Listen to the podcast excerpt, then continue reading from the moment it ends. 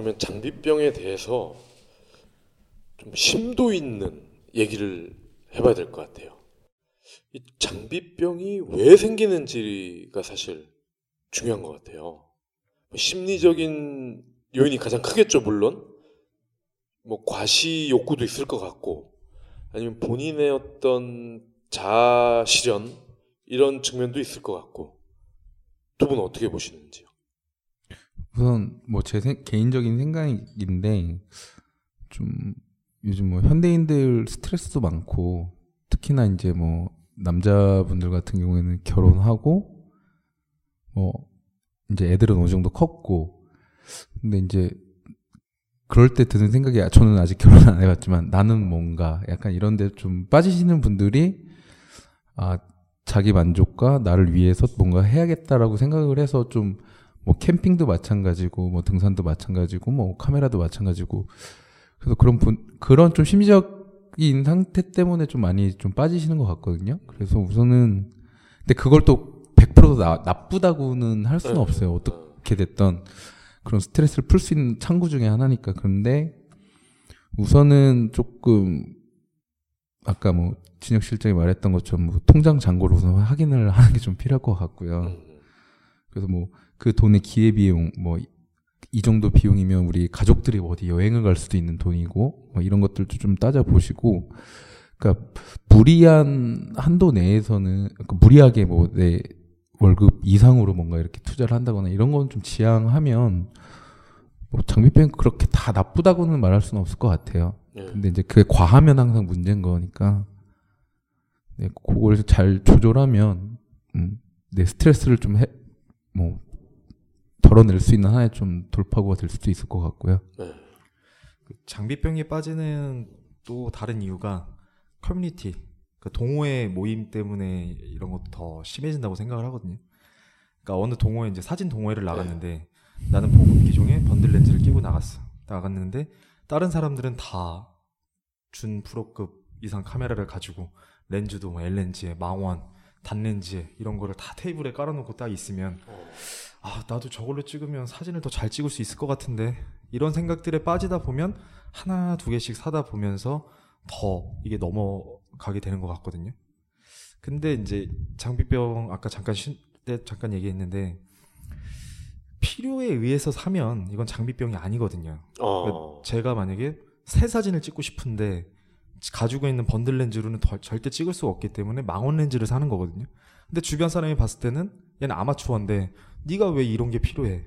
이렇게 계속 하니까 이 사람은 더 스트레스인 거예요. 난 장비병 아니고 내가 진짜 필요해서 산 건데 사람들은 다 나를 장비병으로 알고 있으니까 그런 것 때문에 좀 선의의 이제 그런 사진을 취미로 하시는 분들도 다 그냥 장비병으로 오해를 받고 그러는 것 같은데 이제 어쨌든 장비병에 빠지게 되는 거는 동호회나 주변 사람들의 음, 이제 뭐 친구가 카메라 사는데 야 나 이걸로 찍으니까 이렇게까지 나온다 이러니까 아씨 나도 저거 사야지 이런 경우도 되게 많은 것 같아요. 어, 이게 장비병을 부추기는 네. 기기들이 제품들이 공통점이 있네요. 그러고 보니까 다시. 응. 장비병을 부추기는 아이템들이 네. 공통점이 있는 것 같아요. 지금 디카도 그렇고 네. 아까 핸드백도 그렇고 등산용품도 그렇고 그들만의 커뮤니티에서 네. 이거를 안 갖추면은 소외될 수 있다는 이런 불안감 그렇죠. 요 정도는 해야 커뮤니티에서 인정을 받을 수 어, 인정을 받을 수 있다 이런 것 같아요. 그런 게 있죠. 뭐 꼭 카메라뿐만이 아니라 등산 동호회를 나갔는데 다 고가의 명품 브랜드를 다 입고 있는데 나 혼자 뭐 동네에서 파는 그런 걸 입고 나가면 솔직히 좀 창피하잖아요. 음, 그 나가기도 싫고 이러니까 이제 나도 저거를 입고 가야지 이 사람들이랑 어울릴 수도 있을 것 같고 얘기도 통하고 이런 것들 때문에 더 무리해서 사는 것 같아요. 솔직히 아까 말했듯이 뭐 관악산이나 이런 데 가는데 히말라야 가는 장비가 필요한 건 아니잖아요. 그렇죠. 예, 그냥 트레이닝복에 발 안 다치려고 등산화만 신어도 그냥 갈 수 있는 건데 그 산에 요즘에 너무 많이 가다 보니까 사람들이 다 등산복 엄청 많이 이제 입고 하니까 나도 안 입으면 괜히 사람들이 쳐다보는 것 같고 저건 뭐야 이러는 것 같으니까 그렇게 옷을 사고 카메라도 마찬가지로 에 저거 뭐 보급형 쓰고 있으니까 잘 못 찍겠지 약간 무시하는 경향도 있고 이러니까 이제 고급 기종으로 넘어가는 그런 것들도 있는 것 같아요. 음. 좀더 근원적인 질문도 드려야 될 것 같은데 장비병 하면 여성보다는 남성들이 많이 걸리잖아요. 그 이유는 도대체 뭘까요? 저도 이제 그거에 대해서 좀 곰곰이 생각을 해봤는데 이거는 예, 예를 들어서 뭐 선사 시대로 좀 넘어간다고 하면 남자들은 그 당시 때 수렵을 하고 뭔가 뭐 사냥을 하고 했을 때도 분명히 도구가 필요했을 거예요. 근데 아, 무기도 있어야 네, 되니까. 네, 네. 어. 뭐 이제 그런 게 넘어오면 뭐 중세 시대에는 뭐 갑옷도 있고 여러 가지가 있는데 그게 단순히 나를 방어하는 이런 것도 있지만 내가 이 정도야라고 보여주는 음. 요소들이었던 것 같은데 그 현대로 넘어오면서 음. 더 이상 이제 사냥과 뭔가 이렇게 할 수 있는 상황도 아닌데 그거를 또 해소하려면 남자들이 그래서 뭔가 좀 공구, 도구 뭐 이런 거에 좀 집착을 하는 게 아닐까라는 좀 음. 생각을 해봤거든요. 아, 그럴 수 있겠네요. 제가 그 녹음 들어오기 전에 어, 기사를 하나 찾아봤더니 김남도 교수라고 계시잖아요. 그 아프니까 청춘이다. 아, 예. 네네네. 이분은 장비병 원인을 이런 식으로 얘기하시더라고요. 가정과 사회에서 설 자리를 잃어가는 한국 남성의 슬픈 현실이다. 뭐 이런 표현을 하셨어요. 이거에 대해서는 어떻게 동의를 하시나요? 어떻게 네, 뭐 될까요? 어느 부분에 있어서 음. 동의는 하는데 이게 단순히 한국의 문제는 아니고 아까도 음. 말했듯이 뭐 이런 신드롬 같은 것들이 전 세계적으로 있는 걸 보면 음. 그, 그 수컷들이 가지고 있는 어떻게 보면 본능 같은 것 같아요. 아, 저는 수컷들의 예, 보면 예. 인류학적 얘기까지. 너무 너무 네. 깊이 갖고 하여튼 예. 좀 그런 데서 오지 않을까. 근데 그걸 너무 이렇게 빠진 사람들은 아픈 사람들이고 뭔가 좀 마음속에 상처 있는 사람으로 말하기에는 조금 그건 좀 과하지 않나 싶네요. 제 개인적인 생각은. 아, 그러면 이 장비병의 순기능에 대해서 한번 얘기해 봐요. 우리 이게 분명히 장점도 있어요. 제가 생각하는 장점은 몰입이거든요. 네네. 몰입. 그 미하이 칙센트 미하이라고 아주 유명한 석학이 있죠. 음, 그 아저씨가 쓴 가장 그 대박난 저서가 몰입이라는 건데 몰입의 즐거움. 거기 보면은 인간을 어떻게 보면 인간도 물론 동물이지만 다른 동물과 구별짓는 가장 큰 특징이 몰입이라고 이 사람은 설명을 해요. 그 디카 장비병을 가진 분들은 그래도 디카 하나에 몰입을 할 수가 있잖아요. 그리고 실제로 뭐 몰입을 하면 두통도 사라지고 뭐 이런 또 보고도 있고 네네. 이 장비병의 순 기능 어떻게 보시는지요? 뭐 아까 차장님이 말씀하셨던 것처럼 뭔가 하나에 몰입을 하게 되면 반대급부적으로 다른 쪽에 신경을 안 쓰게 되는 게 기본 사람이잖아요. 사람 에너지가 한정적이니까. 그러니까 뭐 재밌는 글 중에 이런 카메라나 이런 장비에 좀 관심이 많은 남자분들은 바람 피는 확률이 좀 적어진다. 음. 뭐 확인해 본 바는 아니지만. 음. 근데 그 오히려 반대일 것 같은데요. 제가 찾아본 글 중에는 어. 그런 커뮤니티에 갔을 때 내가 준프로용 고가의 장비를 가지고 있으면 보급형을 가져온 여자 여성분들을 꼬시기가 너무 쉽다. 아, 그러니까 비싼 장비 비싼 장비하면 약간 우러러 보게 되고 어. 물어보고 그러면 가르쳐 주면서 자연스럽게 이성을 만날 수 있는 뭐 총각은 그게 순기능 아닐까요? 바람의 도구가 되겠네요. 바람의 도구가 될 수도 있고 어, 어째, 어쨌건 순 기능이네. 순- 남, 다순 기능들이긴 하네요. 남자 입장에서는 아저씨가 그러면 어떻게 해요? 유부남이 그 그거 생각이 나요. 그 개콘에 네. 뭐 핵존심인가 그 코너 보면은 누가 뭐 출사를 그렇게 하니? 뭐 이런 식으로 나와가지고 맨날 뭐 이상한 뭐 그렇게 하, 음. 그 이상훈인가? 그 개그맨이 뭐 맨날 나와가지고. 사진은 뭐 디카는 뭐 이 정도는 돼야지 하면서 딱 그러고 막 그 아저씨가 생각이 나는데 어 바람을 안 핀다. 가능성이 줄어든다. 이쪽에 저는 더 좀 무게가 실릴 것 같아요. 왜냐면 거기 집중을 해야 되니까 그럼요. 네. 어. 아니 근데 거기 핵존식 코너에도 그 얘기가 나오잖아요. 여성분들 카메라 이렇게 다루시면 다치죠. 이런 거 남성들이 알려줘야 되죠. 뭐 이러면서 여성들 꼬시잖아. 오히려 그게 더 가능성이 높은 것 같은데요. 아니 그러니까 그 동호회에 나올 정도면 그 여성분도 기본 이상의 상식을 가졌다고 봐야 되는데 디카에 대한 지식이나 그깟 뭐 장비 조금 더 높다고 해서 남자를 우러러 보고 이런 게 가능할까 싶은데요. 근데 동호회 어. 꼭 장비를 좀 아는 사람이 나오기보다는 여성분들은 카메라를 하나 샀는데 아 이거를 좀 제대로 써보고 싶으니까 음. 온라인 커뮤니티 이런 데 가입을 해서 음. 정보를 얻고 그러다가 이제 동호회를 나오게 되는 경우가 많은데 그러다 보면 어 이거는 무슨 기능이에요? 이거 했을 때 어떻게 해야 돼요? 뭐 꽃을 잘 찍으려면 어떻게 해야 돼요? 이런 것들을 뭐 꼭 여성을 뭐 비하하는 게 아니라 여성분들이 좀 약간 더 많이 물어보는 경향이 있거든요. 음. 그렇죠. 남자들은 자기가 뭐 설명서를 찾아보거나 음.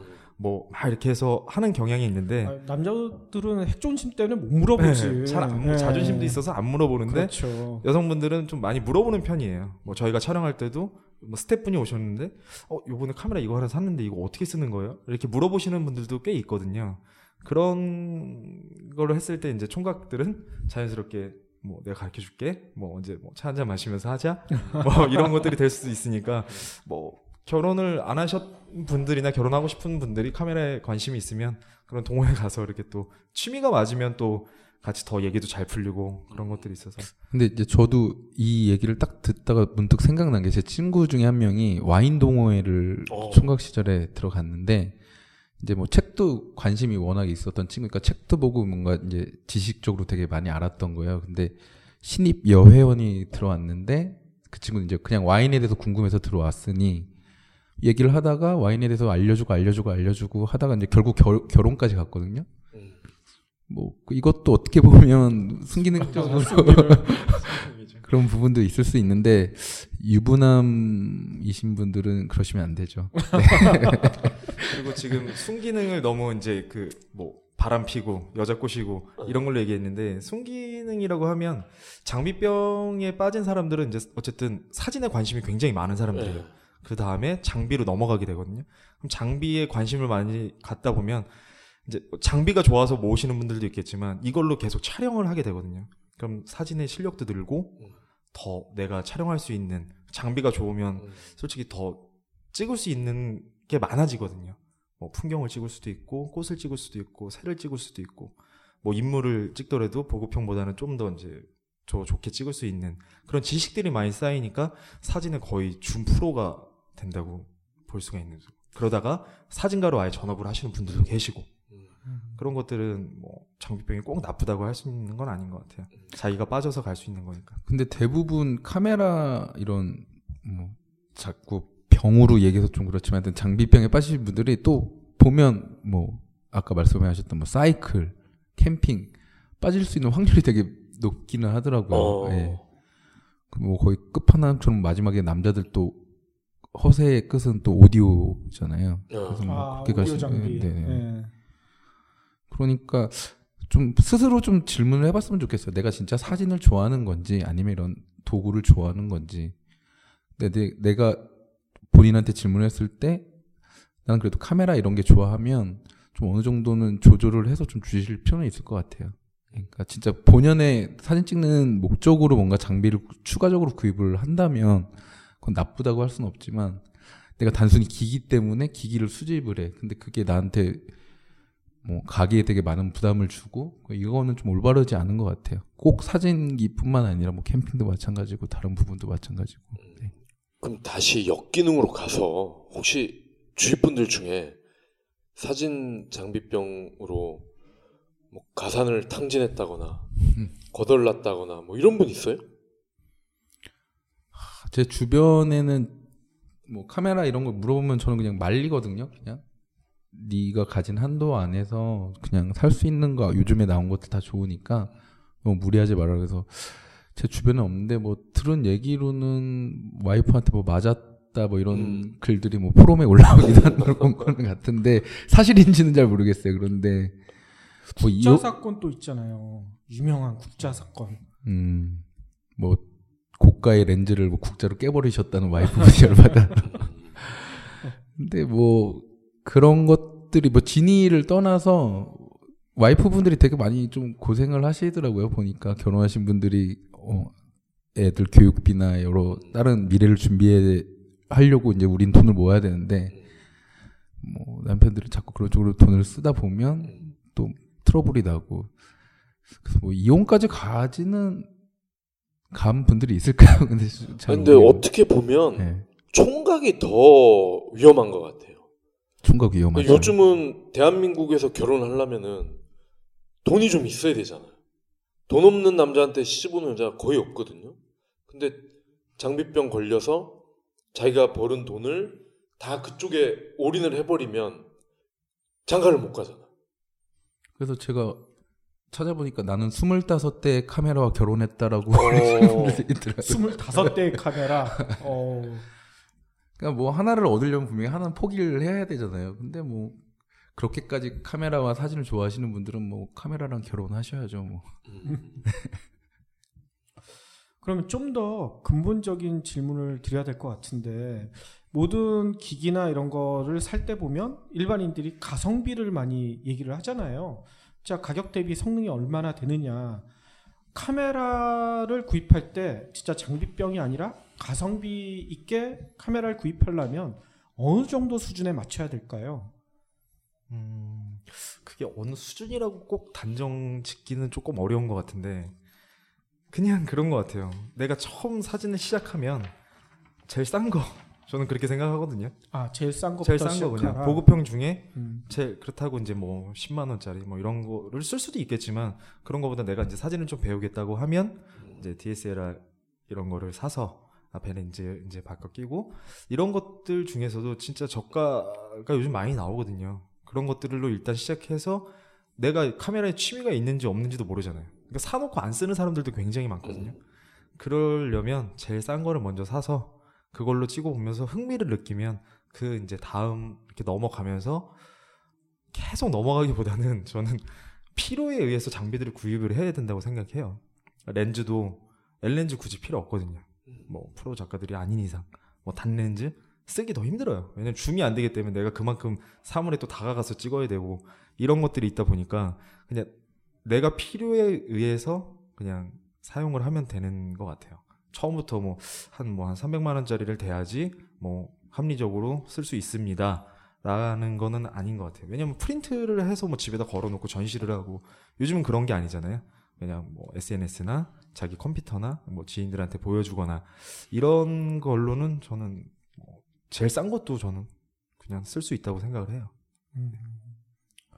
또 이런 질문도 좀 드려봐야 될 것 같아요. 일반 보급형 카메라로 찍은 사진이랑 자 이 장비병이라고 불릴 만한 좋은 제품으로 찍은 사진이랑 딱 놓고 봤었을 때 이게 바로 구분이 가나요? 그 정도의 성능 차이, 화질 차이가 나는지 그런 것도 좀 궁금하거든요.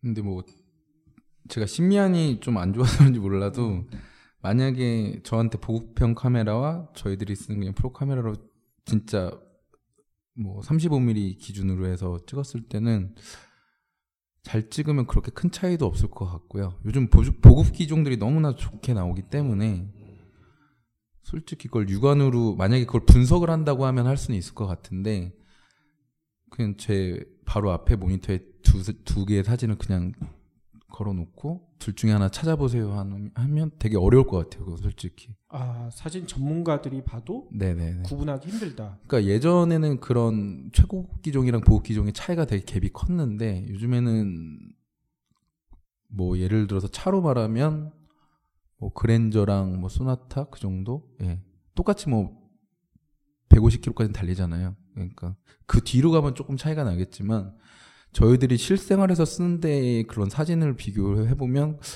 거의 차이가 없을 것 같아요. 그걸 프린트했을 때는 확연하게 차이가 나겠죠. 그런데 저희가 일반적으로 보는 모니터에서는 구별해는 뭐 진혁 실장은 하실 수 있을 것 같은데 저는 잘 모르. 저도 마찬가지로 그거는 잘 구분을 못 할 것 같고 음. 하다못해 제가 이제 촬영을 할 때 뭐 저희 스튜디오 장비가 몇 대가 있는데 그 중에서 이제 좀 오래전에 샀던 5D라는 장비가 있는데 5D가 있는데 다른 촬영 때문에 장비가 다 쓰고 있어서 제가 그거를 가지고 촬영을 나간 적이 있어요.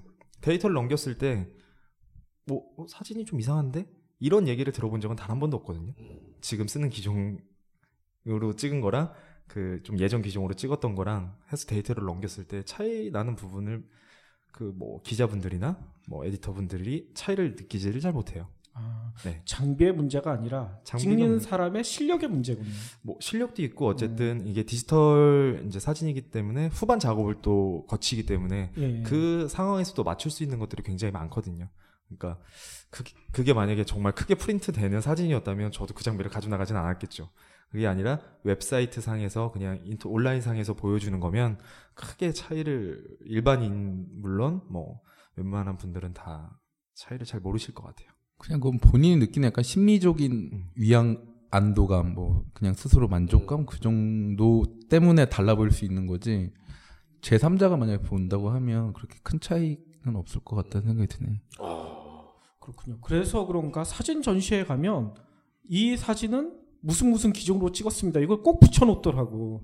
아 그래요? 예. 어, 그래서 일부러 이 비싼 장비로 찍었다는 거를 강조하기 위해서 그걸 붙여놓지 않나 이런 생각도 드네요. 뭐 제조사에서 그 자기네들 그걸 알리기 홍보하려고 그렇게 할 수는 있는데 음.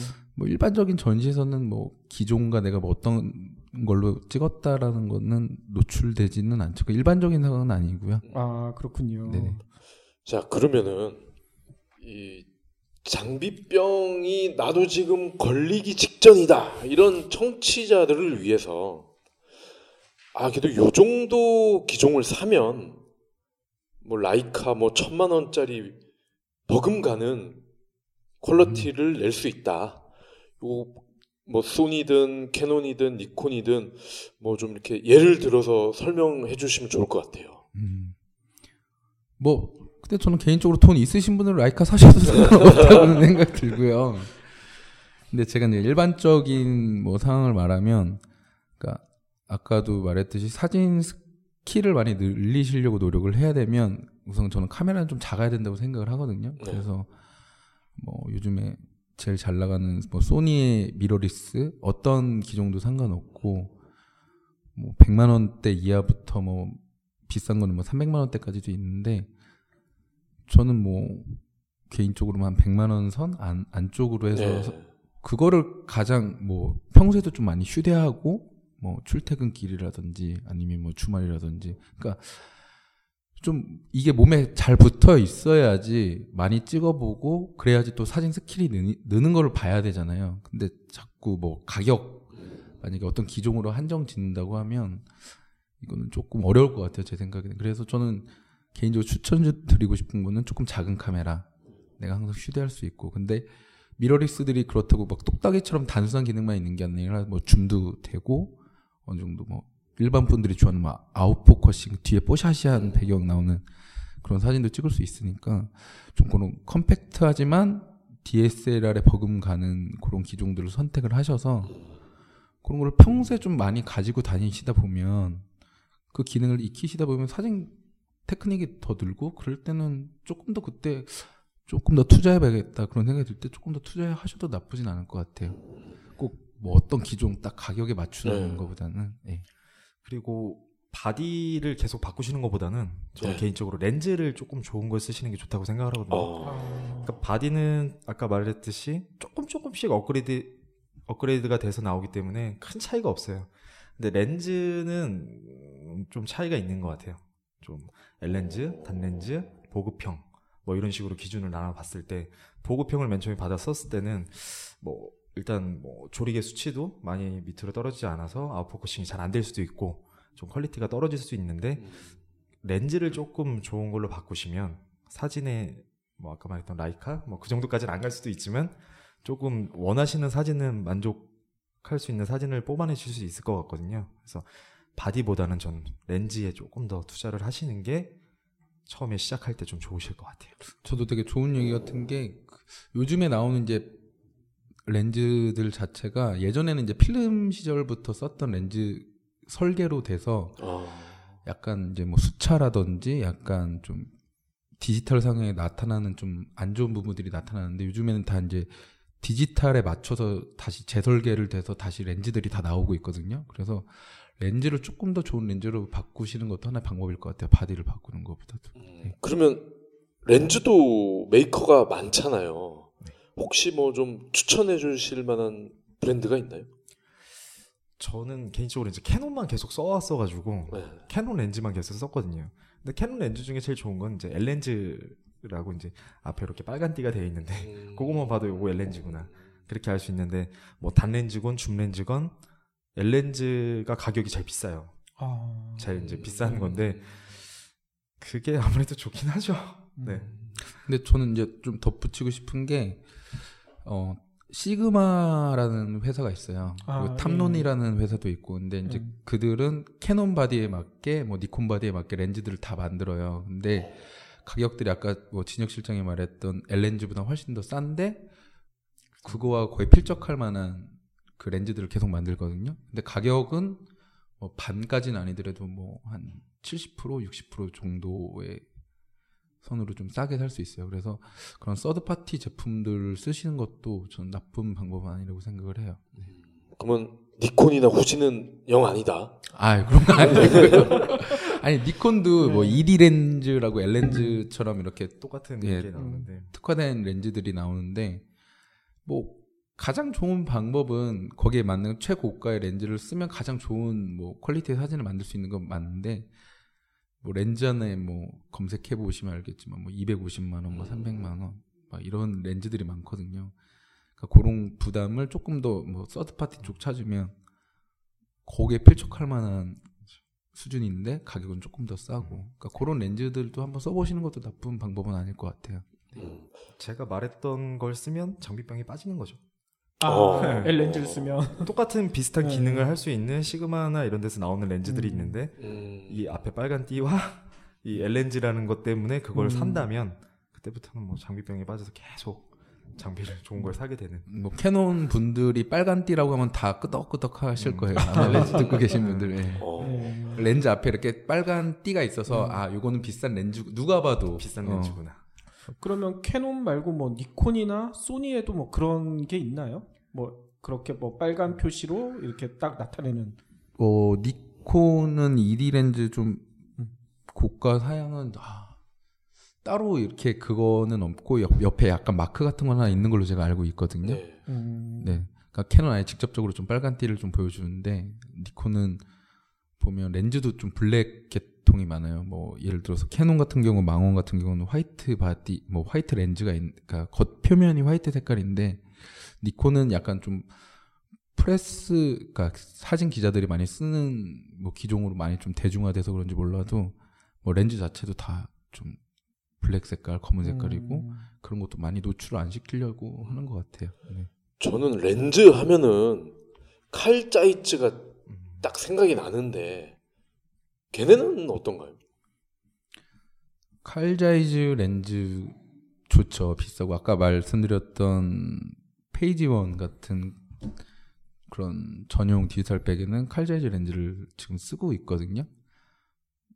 비싸요. 더 비싸요. 아, 좋긴 하나 비싸다. 네, 그것도 좋긴 하고, 장비병으로 네. 가는 길이다. 어, 그쵸. 음. 그 캐논의 빨간 띠보다 더 비싼 거예요, 그러면? 훨씬 비싸죠. 네, 훨씬 네. 비싸요. 어. 네네네. 장비병을 부추기는 아, 예. 렌즈군요. 어, 알겠습니다. 그러면은 저 뭐 저희가 이제 준비한 질문은 여기까지고요. 뭐 장비병 저 디카 백 2편으로 준비를 했는데 뭐 마지막으로 청취자분들께 하실 말씀 있으면 부탁드릴게요. 그러니까 저 아까 저도 이제 뭐 비슷하게 장비 제 개인적으로도 등산 쪽에 장비병에 한번 빠졌던 적도 있었고 그런 걸 꿈꾸면서 막 이렇게 이것저것 구입해 보고 또 뭐 허탈하게 그런 카드 명세서를 보면서 그냥 쓰는 숨 졌던 적도 있었는데 사진을 되게 좋아하시는 분들이 뭐 당연히 렌즈와 카메라가 있어야 되는 건 당연한 거고요. 근데 하나 약간 꿀팁처럼 또 하나 드리자면 렌즈보다 우선은 삼각대 좋은 삼각대 하나 사세요. 어, 어, 네. 삼각대도 차이가 많이 나나 보네요. 어, 뭐, 어찌 됐건, 그, 카메라를 올려놓는 지지대 자체가 되게 견고하고 단단할수록 좀 좋은 사진이 나올 수 있고요. 그래서 뭐 저희 선배들도 항상 니네가 장비 맨 먼저 취할 거는 삼각대다라는 말씀을 해- 해주시는데 저 제가 가지고 있는 삼각대가 되게 고가긴 해요. 그런데 그거를 이제 알겠더라고요. 아 왜 좋은 삼각대를 쓰는 게 좋은지. 그래서 대략 얼마 정도 되는? 250만 원. 300만 원. 삼각대가 네, 250만 네, 네, 원이에요? 네. 장비병 맞네. 아 이거는 저희는 일을 하려고 사는 거고 일을 하려고 사는 거고요. 네. 예. 아 그러면 일반인들은 한 어느 정도 투자해서 사야 되는 건가요? 음, 근데 어떻게 보시면 뭐를 찍느냐에 따라 좀 음. 틀릴 수 있는데 아까 뭐 진혁 실장이 말했던 조류 사진을 찍는다. 그럼 되게 망원 렌즈 중에서도 초, 초망원 렌즈, 뭐 음. 600mm 이상의 렌즈를 거치를 버틸려면 되게 단단한 tripod가 필요하거든요. 삼각대가. 근데 뭐 브랜드에 따라서 뭐 가격이 뭐 그런 거에 따라 다르겠지만 그래도 본인이 투자할 여력이 있으면 거기에 맞춰서 좀 찾아보시면 아마 되게 종류가 많을 거예요. 아, 근데 예. 우선은 막 그런 거 있잖아요. 카메라 사면 막 덤으로 주는 그런 어, 어. 삼각대 그런 거 쓰시지 마시고 어. 우선 좋은 삼각대에 투자를 한번 해보시면 사진이 좀 틀려진다는 걸 좀 느끼실 수 있을 거예요. 네. 그, 그 뭐, 안 떨리게 하기 위한 목적인 거죠? 그런 것도 있죠. 네네네. 그리고 뭐 꼭 뭐 풍경을 찍을 때만 tripod 삼각대를 쓰는 건 아니고요. 뭐 인물 촬영할 때든지 이런 때도 쓰는데 좋은 삼각대를 쓸수록 내가 표현하고자 하는데 실수가 적어지고 음. 예, 좀 원활하게 움직이는 이런 거는 있죠. 그래서 이거는 뭐 제 개인적인 얘기기보다 저희 위에 사진 선배들부터 음. 내려오는 얘기, 음. 예, 요런 거 하나 전달해 드릴게요. 그리고 마지막으로 드리고 싶은 말씀은 장비병은 이제 뭐 병은 아닌 것 같은데 이제 아까도 말씀드렸듯이 필요에 의해서 자기가 경험을 해보고 이렇게 구입을 하시는 게 제일 좋고 그런 커뮤니티나 뭐 주변 사람들이 이걸 써봤으니까 너무 좋고 내 사진 봐봐 너무 좋고 이런 거에 현혹되지 마시고 그냥 자기가 사진을 취미로 하고 사진에 관심이 있으시면 자기가 가지고 있는 장비를 다 써보고 이 있는 기능들 활용할 수 있는 걸 다 해본 다음에 그 다음 버전으로 넘어가시고 필요에 의해서 렌즈나 삼각대나 뭐 삼각대는 먼저 뭐 했으니까 음. 그런 것들을 구비해서 발전시켜 나가면 조금 장비병에서 벗어날 수 있지 않을까 생각을 합니다. 네. 감사합니다. 그러면 다음 달 5월 디카백 3회 주제를 좀 미리 알려주세요. 뭐 5월하면 가정의 달이기도 하고요. 이제 네. 본격적으로 이제 여름 휴가 계획 잡으시는 분도 계실 거고 뭐 음. 여행 날씨가 좋으니까 이제 여행 떠나시는 분들도 많을 텐데 안 그래도 진혁 실장이랑 그거에 대해서 고민을 해봤는데 다음 시간에는 여행 사진 좀 잘 찍는 법에 대해서 저희가 음. 조금 공개할 수 있는 노하우들을 좀 많이 풀어드리겠습니다. 어. 아니 아까 우리 진혁 시장님은 사진 안 찍는다고 그랬잖아. 여행 갈 때. 저도 폴라로이드는 찍죠. 어. 핸드폰으로도 조금 찍고 하는데 어쨌든 여행 가서 다들 보통 이제 기록으로 남기고 싶어 하잖아요. 가족들의 행복한 모습이나 뭐 와이프의 뭐 음. 여자친구의 아기의 그리고 뭐 꽃도 되게 이쁘고 풍경도 되게 이쁘고 그런 것들을 이제 어떻게 하면 좀 잘 찍을 수 있나 그런 것들에 대해서 저희가 좀 준비를 해서 말씀을 드리려고. 그러면 그 사진 잘 나오는 장소 이런 것도 당연히 네, 뭐 덤으로 그것도 저희가 꿀팁을 또 네네. 네. 기대가 되네요. 또. 근데 이제 네. 뭐 후기 아니 게시판에 이런 좋은 글도 좀 많이 남겨주셔야지 저희가 또 이제 아, 기운 받아서 그럼요. 하니까. 네. 예. 그리고 저희가 모니터링 하고 있으니까요. 좀 네. 궁금하신 점 있으시면 남겨주시면 저희가 그거 바- 받아서 음. 다음 시간에 또 이렇게 아, 답변해드리는 것도 좋을 궁금한 점 이런 거 네네네. 있으면은 네. 예. 자 그러면은 디카백 2회 여기까지 할게요. 3회 많이 기대해 주시고 오늘 참석해 주신 우리 김도훈 시장님하고 이진혁 시장님 다시 한번 감사드립니다. 감사합니다. 네 감사합니다. 수고하셨습니다. 네. 본 팟캐스트의 저작권은 뉴스백에 있습니다. 국내 최초 팟캐스트 큐레이싱 미디어 뉴스백